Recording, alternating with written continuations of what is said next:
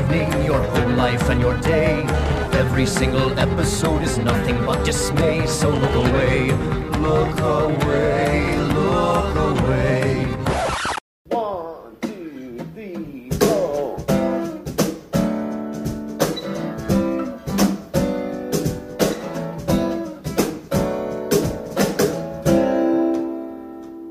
Hola nuevamente, qué alegría que estés por acá. Bienvenido a un nuevo microepisodio, el número tres de tu podcast ¿Qué leemos hoy? Yo soy Mario. Recordá que en Twitter podés encontrarme como arroba ¿Qué leemos hoy C R? Y que si aún no lo haces, tenés que empezar a seguirme en Instagram. Me puedes encontrar como arroba ¿Qué leemos hoy? Donde normalmente estoy publicando fotografías, reseñas, frases, microrelatos que siento que podrían gustarte. Pero bueno, esto es un microepisodio, así que voy directo al grano.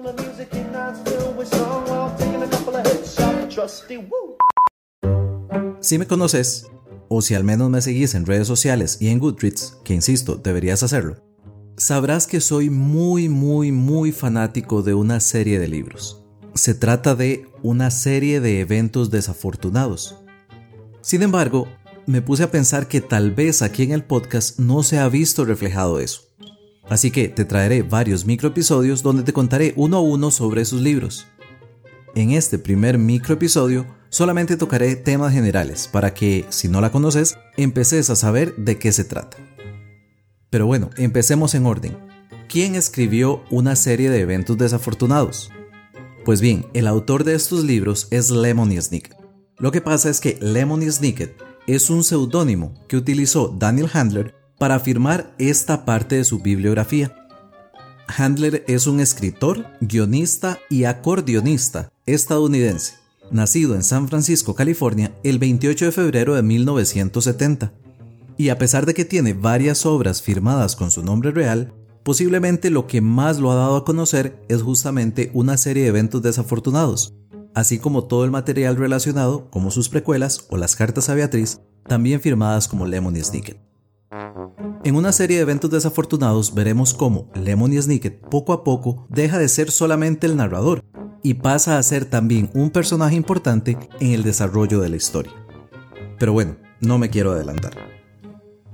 ¿De qué trata la serie? Pues bien, a lo largo de los libros seguiremos la desafortunada vida con todas las desafortunadas aventuras de tres desafortunados hermanos, Violet, Klaus y Sonny Baudelaire, los cuales un día nublado en una playa se enteran de que sus padres murieron fruto de un incendio en su casa. Y a partir de entonces tendrán que usar de todo su ingenio para poder escapar de las garras del malvado Count Olaf, quien desea quitarles la cuantiosa fortuna que heredaron al morir sus padres. ¿Cuál es el género de estos libros? Pues bien, acá no hay mucho consenso. Normalmente se dice que es ficción para niños. Sin embargo, esto no es del todo cierto, porque incluso la publicación del primer libro se vio acompañada de mucha polémica, porque en muchos lugares no consideraban que este tipo de temas fueran apropiados para niños. Por eso es que otras personas lo consideran más como una literatura para jóvenes adultos, y hay algunos otros, los menos, que lo consideran literatura de misterio. En la serie te darás cuenta de que hay mucho humor absurdo, pero también mucho humor negro, y situaciones que definitivamente no son del todo aptas para los más pequeños. ¿Cuáles son los libros que conforman esta serie? El primero, The Bad Beginning. El segundo, The Reptile Room. El tercero, The White Window. El cuarto se llama The Miserable Mill. El quinto, The Austere Academy. El sexto, The Ersatz Elevator. El séptimo, The Vile Village. El octavo, The Hostile Hospital. El noveno, The Carnivorous Carnival. El décimo, The Slippery Slope.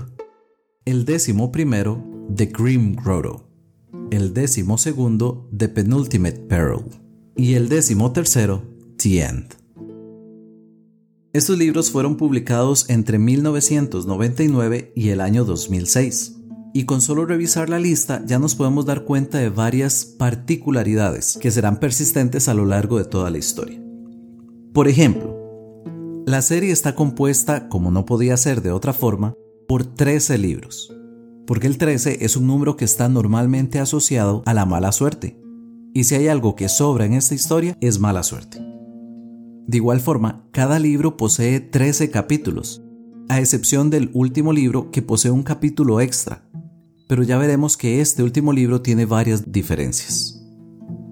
Otra cosa que salta a la vista es que los títulos de los libros, excepto del último, son aliteraciones, aunque no propiamente dichas, pero al menos repiten la primera letra de las dos palabras principales: Bad Beginning, Reptile Room, White Window, etcétera.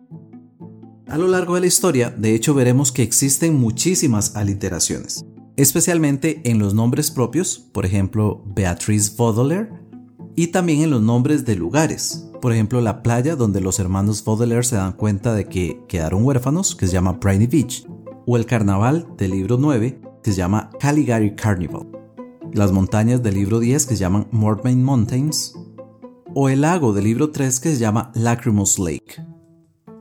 Además de estas aliteraciones, los libros también contienen muchos anagramas, solo que no entraré en detalle acá porque no quiero hacerte spoiler.